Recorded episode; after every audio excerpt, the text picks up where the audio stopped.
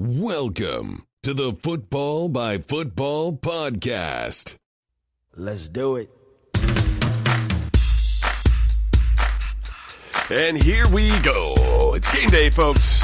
Matt Chatham here. This is the Real Thing Patriots podcast. As I mentioned on Twitter, we're doing this a little different way today because it's game day and we're recording the morning of, so we can get a little bit here into the, the details of what you would hyper focus on if you're a team going into a, a game at 1 o'clock. Guys waking up, ready to roll, what they've been thinking about, what they've been working on. And obviously, we got to acknowledge here that this is a weird week because of Thanksgiving smack there in the middle and uh, what that affects uh, sort of the preparation for an NFL team. We can dive into that a little bit and just talk about what you're about to see here at 1 o'clock. That's the biggest and most important thing. Love doing a game day show. You know that I used to do that with my buddy Dale Arnold back in the day on WEEI.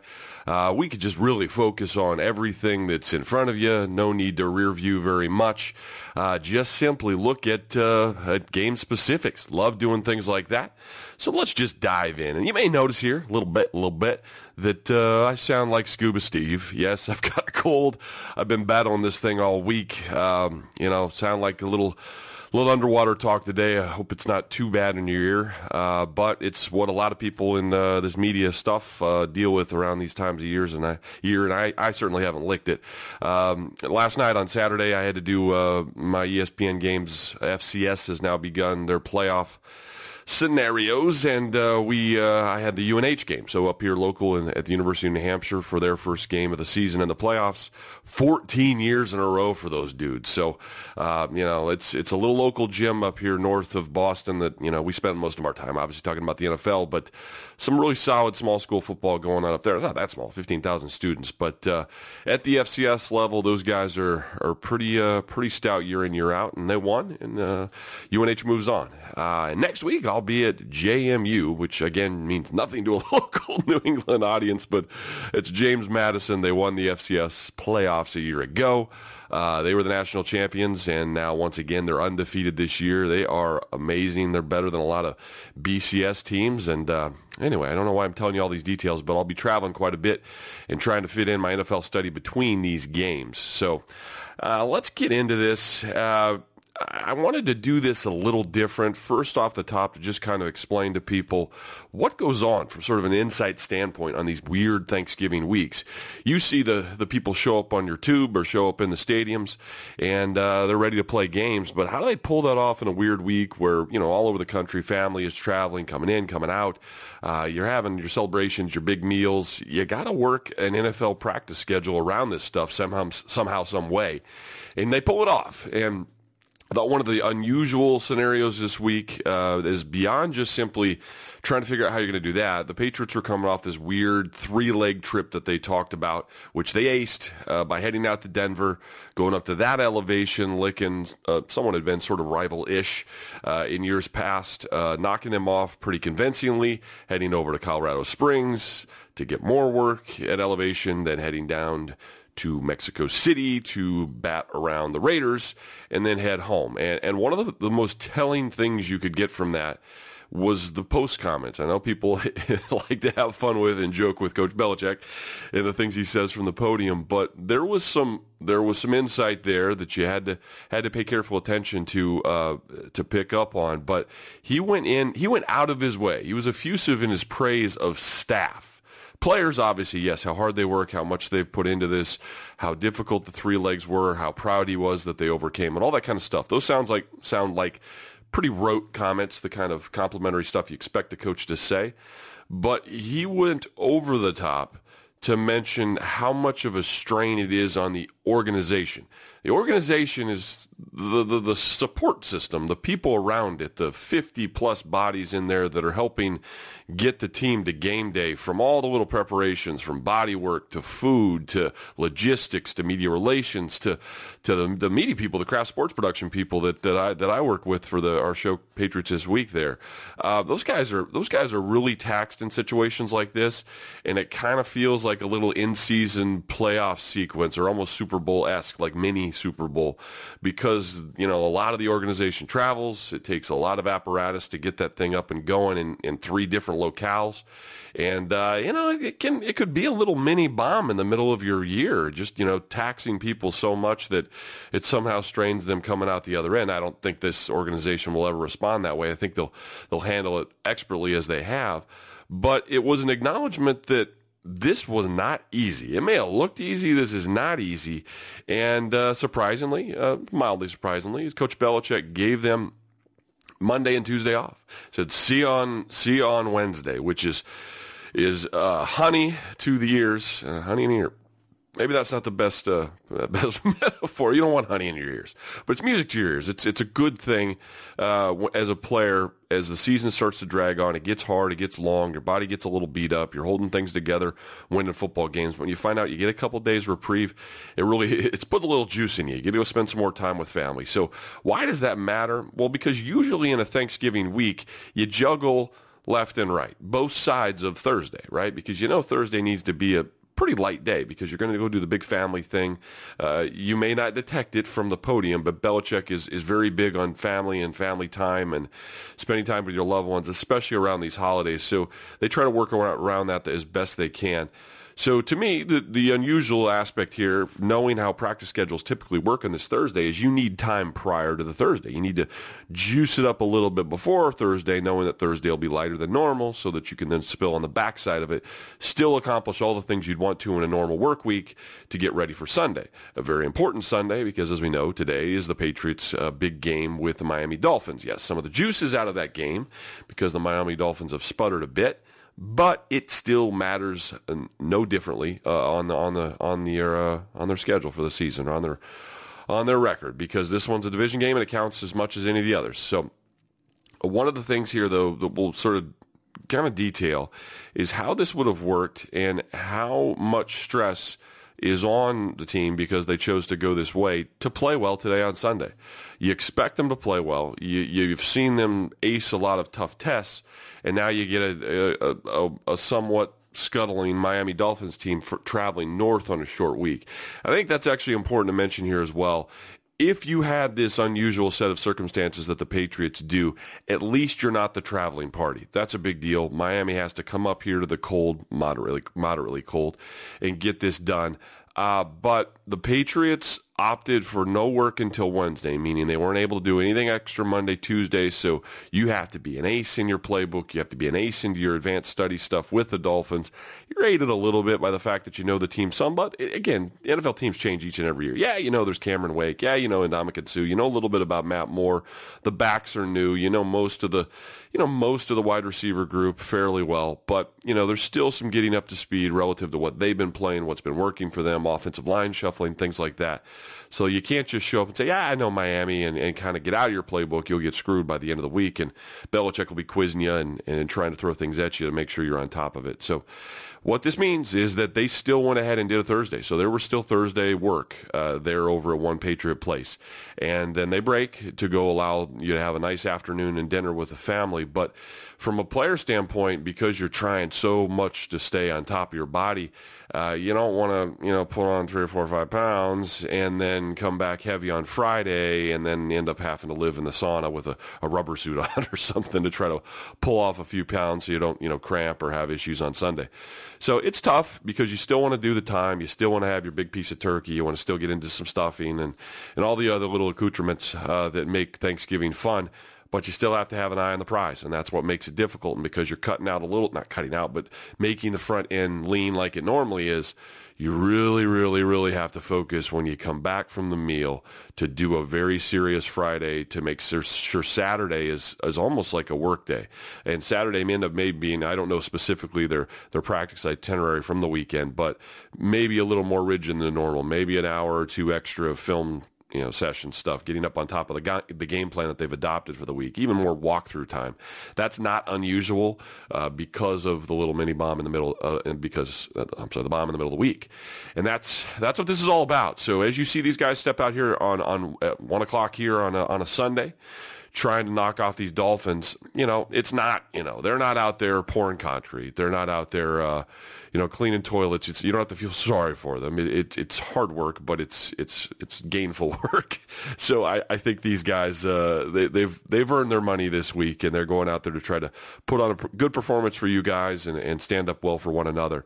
Uh, but I thought that context would be helpful to understand a little bit what's going on, and that these weeks are not easy for players. Um, and not that you know being a little bit tired, a little beat up is a big deal, but uh, it's important to come out and put your best on the field. And we'll all be watching to see if they're able to pull that off. So let's dive into this game. And, and here's sort of the way I wanted to frame this this week because it is a little unusual.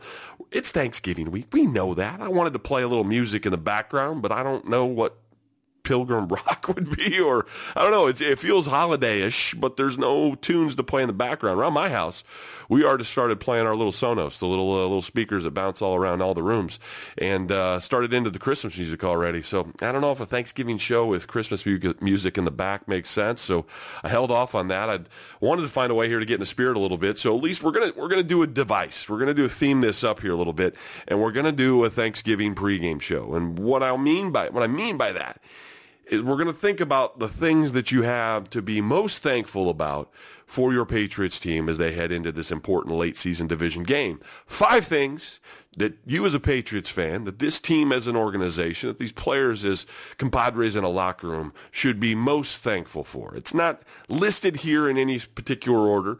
It's just five items that I thought were the most important things that you should know and appreciate about this team as they head into this particular contest against the Miami Dolphins. So let's sort of frame things that way and dive right in.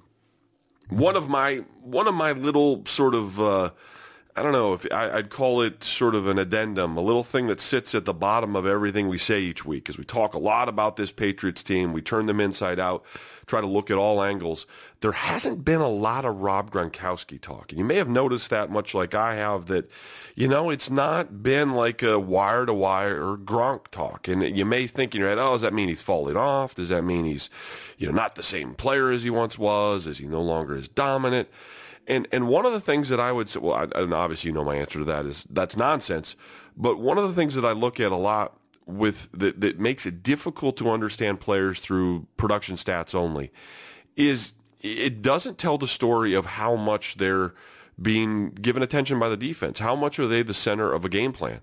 And um, my first here thing that you as, as a New England fan should be thankful for, be extremely thankful that you have Rob Gronkowski, the best tight end in football on a one-off basis, the best tight end in football at the skills that are required to do the position. I don't care what the stats say. Flip on the tape, watch him. He's as difficult a matchup as there is out there. But you should be thankful that going into this Miami game, you have a healthy Rob and you have a healthy Rob who's been modestly used over the last month or so going into a contest against the Dolphins team that has had particular problems with NFL tight ends. They've given up the second most receptions in the NFL to tight end position. So that's going to come up big today. I think. I think uh, I doubled down on Patriots this week there with at the stadium with uh, with Zolak and Bob Socci myself. We I went back to Rob as as a guest on a player of the week kind of situation because he's been getting sort of these modest touches, and I expect at some point it's going to explode once the defense shifts away from him. You see him have three target weeks, you see him have four catch weeks, low modest stuff. Three three last week against the Raiders, four against the Broncos, five in a bigger week against the Chargers with a touchdown, but and then three again against the Falcons prior to that. So you know it's a month straight of just three issues and four issues and nothing too over the top. Certainly no hundred yard games there. Just one touchdown in the four weeks. The reason I think him being healthy and him being in that situation is super advantageous is because God bless, bring the attention away from that guy. Make a defense watch tape and say, yeah, you know what? They're not turning to him nearly as much. Let's go concentrate assets elsewhere defensively.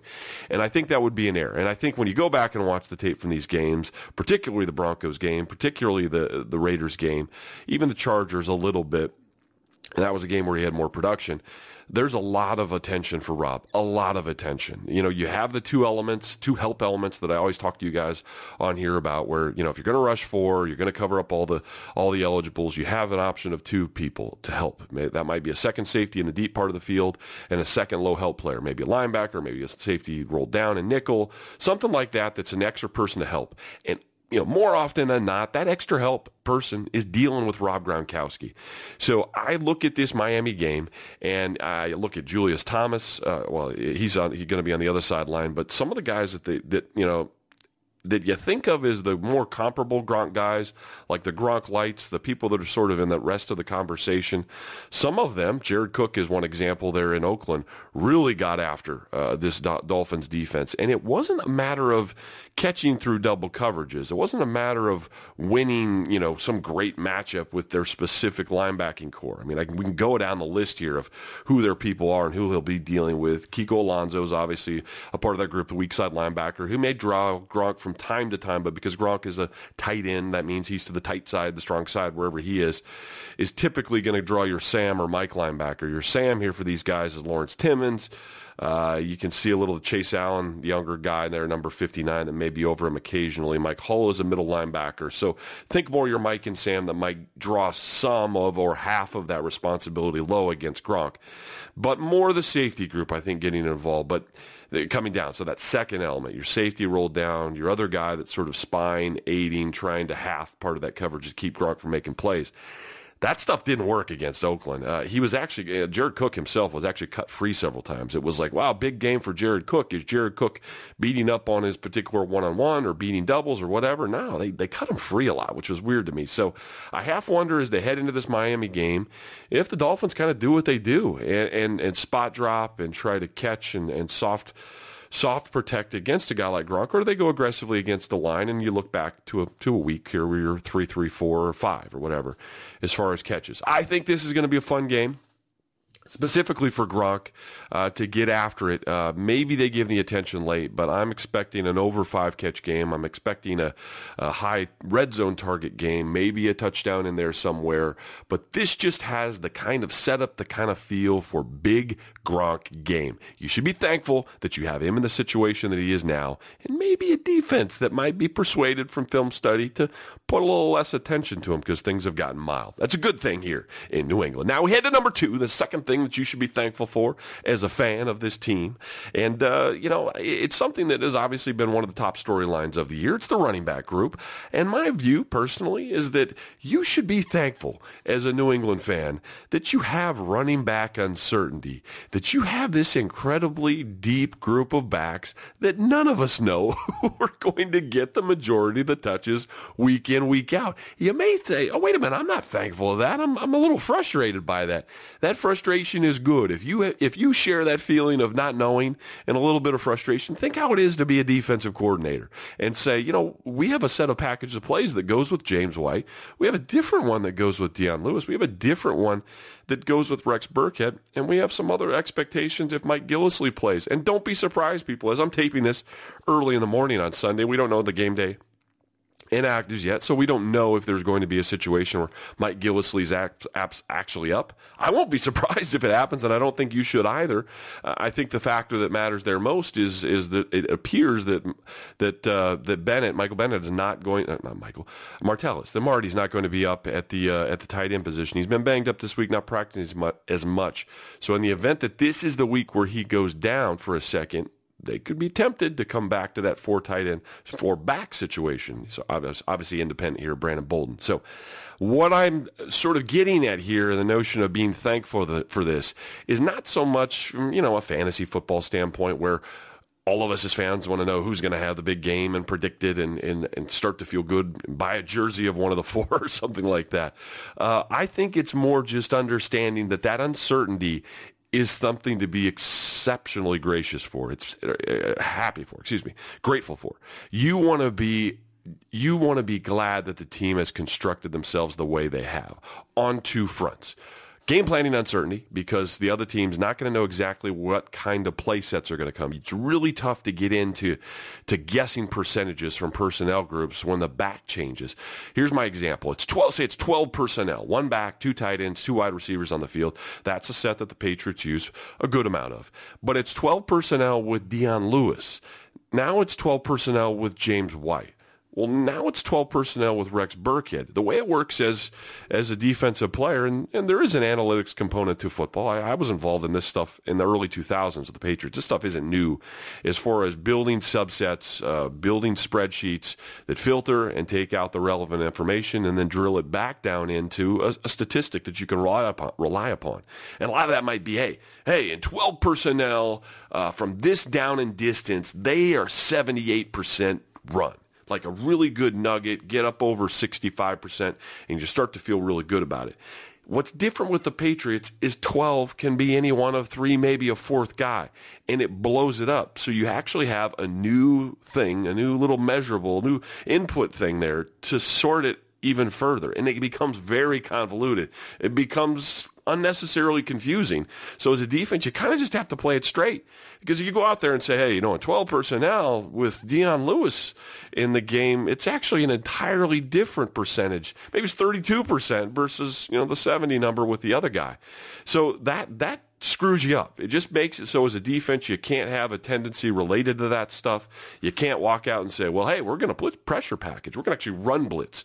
You know, not blitz to get sacks, but blitz to pressure a run portion. Uh, we know where the point of attack is going to be in most of these formations. We think it's a high percentage. We can go get them.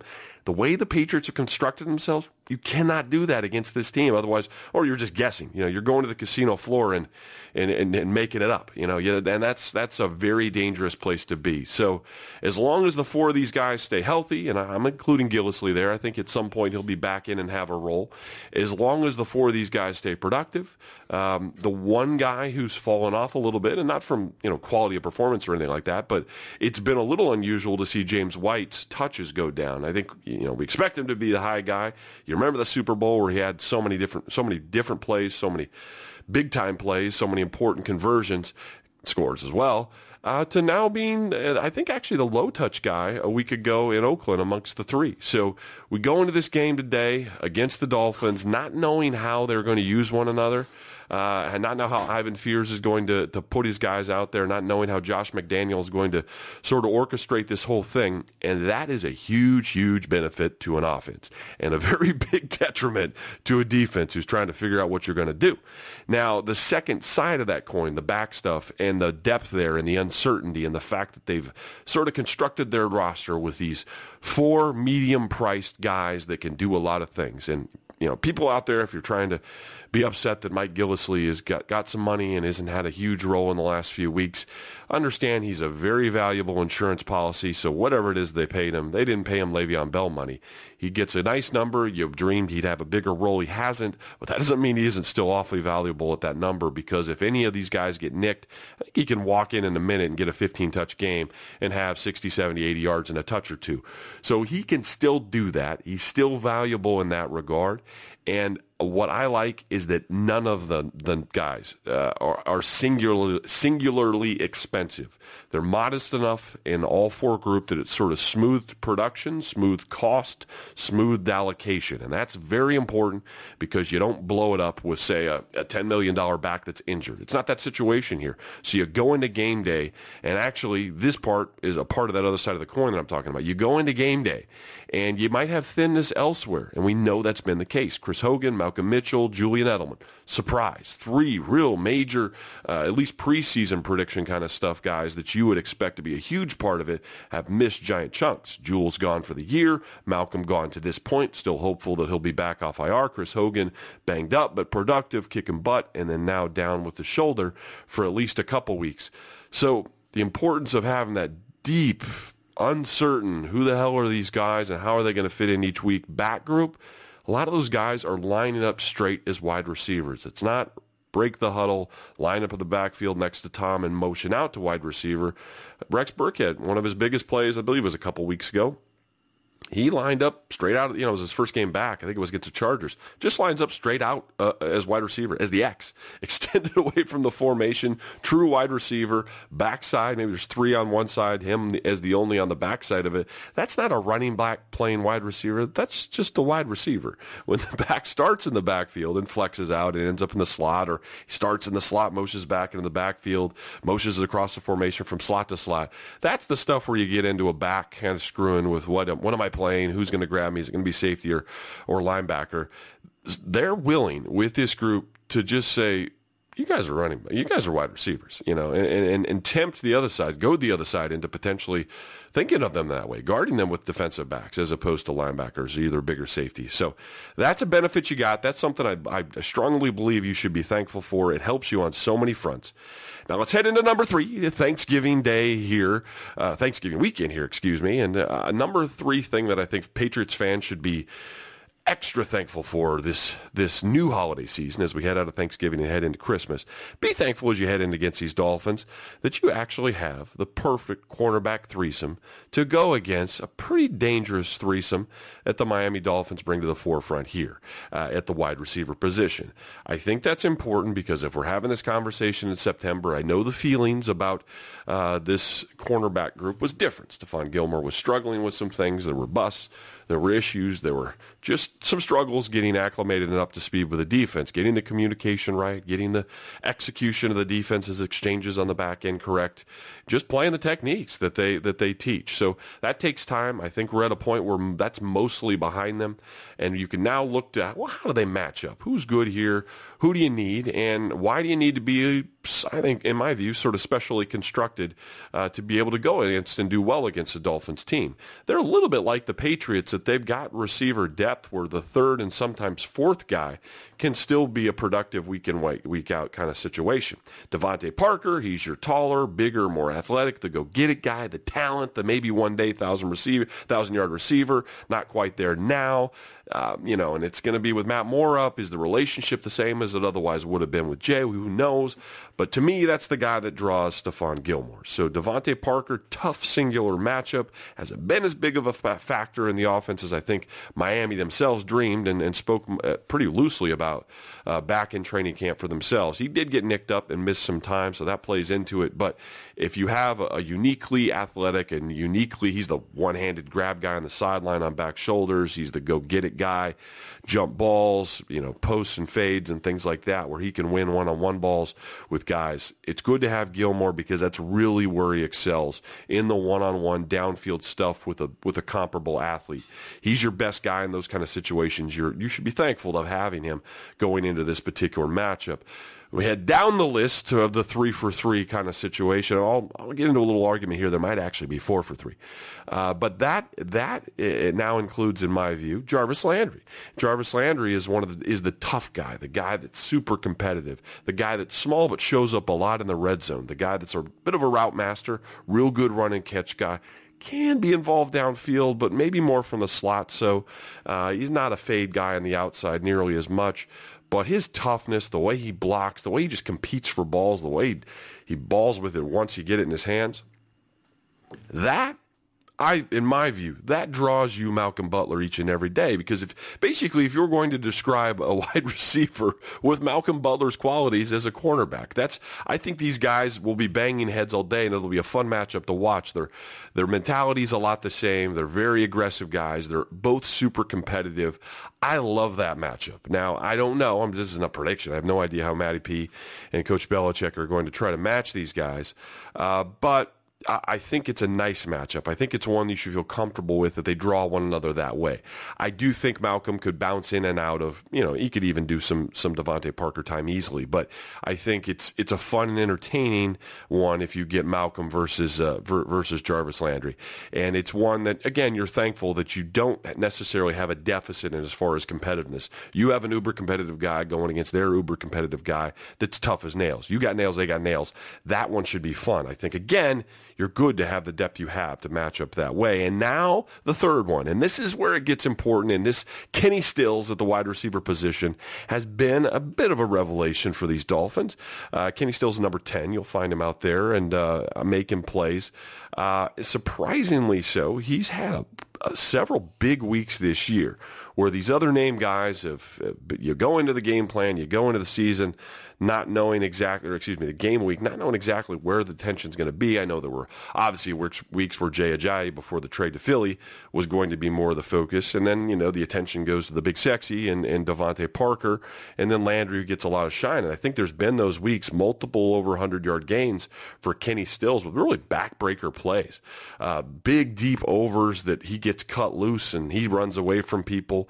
Uh, you know, big, deep downfield outside stuff where he he's running deep comebacks and he's shaking his guy and broken plays and, and making making making plays all over the football field. So Kenny Stills is a guy that I, I think you know, isn't going to be up the charts in as far as week in, week out receptions and yards, but he absolutely deserves your respect. So you got to be good at your third. You can't have a slouch at the third spot because that's generally where they they, they make their hay. Send your attention to uh, our, our our running game. Well, not so much now with with young guys Damien Williams and Kenyan Drake back there, but send you know send your attention to stopping us and run first. Send your coverage extras over to Parker or send your coverage extras low to, to, to Landry. Go ahead and do that and watch Kenny Stills win one on one if you're not good enough at that spot.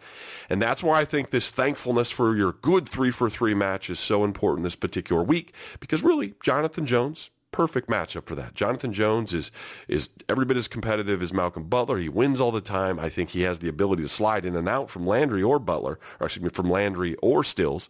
So you have some flexibility there. You don't have to chase them over the formations. You can flop. Uh, but Jonathan Jones' ability to really take on other guys like that who are high competitive, can be productive guys from the third, and not just be some team's third slouch. That's important. It's good that you've had, had Jonathan Jones in sort of a, a spike spike sort of role situation. You heard the effusive praise from some of his buddies on the team there. I heard a quote here this week from uh, from Devin McCourty where he talked about him anticipating years from now coming back here as a former Patriots player and finding Jonathan Jones as a captain on the team, or, or, you're one of the highly involved veteran, longtime guys on the team. That's just what people expect from this guy. That's what they think of him. And I think, again, it's so important that they found gold there at the third spot because you fall into weeks like this where, no, the quarterback is not high end. It's not you're not getting a Pro Bowl quarterback. You're not even you're certainly not getting the elite stuff. This isn't Drew Brees or one of those guys. But you're getting a competent quarterback and a bevy of, of good targets, really good targets. And fortunately, you've got the ways to match them. Now, I said the three for three. I think that is your thing to be thankful that they've got three, you've got three real goods. What makes you even better is you've got a fourth. Johnson Bademosi has come in and, and competed extremely well. He's in a pinch, uh, able to, to really do any of the things that either of those other two are. Maybe not Stephon Gilmore, a little different skill set there, but uh, with the other guys, you can you can sub him in a pinch, and I still think you've got a great three for three. That's a nice matchup to be thankful for with your New England Patriots. Now, this is uh, you know this is the fourth thing, and it's on my list, and it's I wouldn't I wouldn't I'm not going to go over the top on this. It's not that I've weighted each of these five thankfulness things uh, equally. I just think this is worth noting. This this may be personal bias, uh, so I'll acknowledge that off the front end, and maybe I'm a little over my skis on this one, but I think you should be thankful that in this meaningful game, that this thing is in New England uh, when you're facing the Miami Dolphins. Now, does that sound like a silly, super obvious point? Yeah, of course it does. Oh, you, be thankful you've got Miami up here. Well, yeah, it's in the schedule. They're in the division. That has to happen. What I mean by this is this is my weather bias. And I know we're not getting, you know, weather in the teens and snow or anything like this today. I use NFLweather.com, especially for any of you out there that, that, that gamble or do fantasy or anything like that where you're trying to predict if conditions will affect things. Um, I talk about my bias. This comes back to as a player playing the Dolphins every year in the division, knowing when they come up. You've got a roster of 53 guys. You've got your Zach Zach Thomases. You've got your James. Uh, excuse me, James. You've got uh, uh, Taylor. I don't know why I can't think of his first name, but you know the big time guys. They're the really good players that are going to play really well in all conditions, and they're going to ball one way or the other. But on a 53 man roster, there are holes there are people there that have been used to practicing down in South Florida week in, week out that get off the plane and are not acclimated to this. They just aren't. You see it in pregame warmups. You see the guys that want to put sleeves on. Today, uh, from NFL Weather, the, the, site that I use, uh, they're just showing 43 degree weather, so we know that's that's pretty mild actually for this time of year. But with a 13 mile an hour wind, so a 13 mile an hour wind in this early afternoon, 43 by the time you get to the end of the game time, for it starts to get closer to the dark that 43 will feel like more of a mid 30s number, especially with that 13 mile an hour wind. I'm not sitting here doing uh, wind chill predictions for you, but just know that from a player field level perspective, it'll be cool. It'll be cool. And all you need to know is it'll be non Miami. And the Miami Dolphins have a long history of coming up here and laying eggs. Do dolphins lay eggs? Yeah, they're mammals, I think. so that means no eggs. I don't know. Don't don't divert me into science. I suck at that stuff. But anyway, the the Dolphins have a long history of coming up here and doing poorly, and I, it, it cannot be overlooked that these conditions up here are so incredibly dissimilar to theirs that it's part of why they fail. It's part of why they fail. One time a head coach is going to come in there and realize, you know what, we have a decade long history of going up there and sucking, playing different than dramatically differently than we do down there.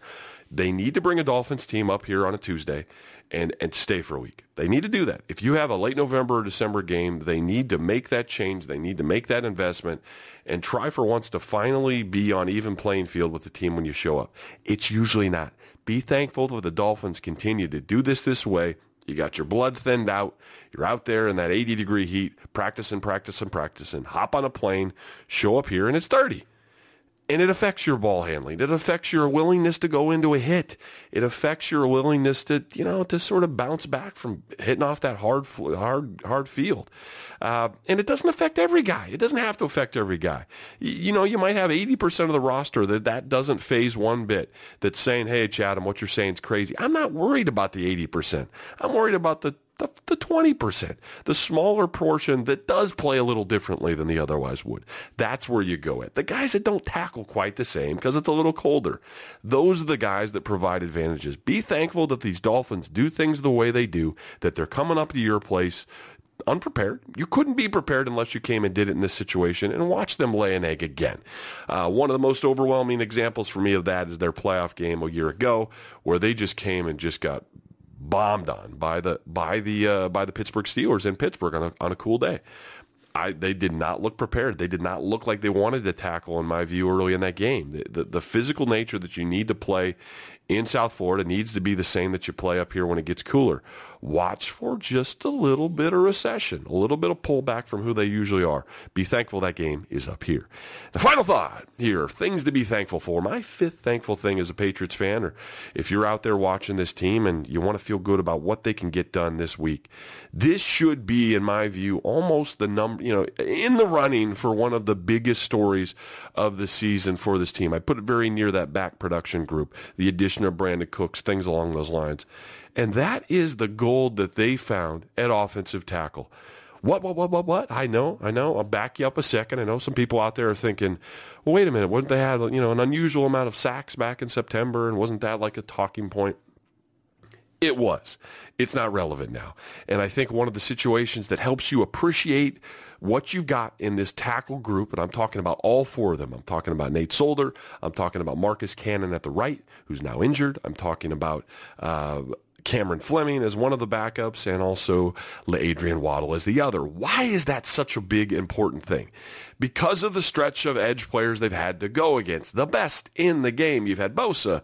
You've had uh, You've had uh, Von Miller. You've had Mack out there in Oakland. Now you're getting this week uh, Cameron Wake again. We all know how good he is.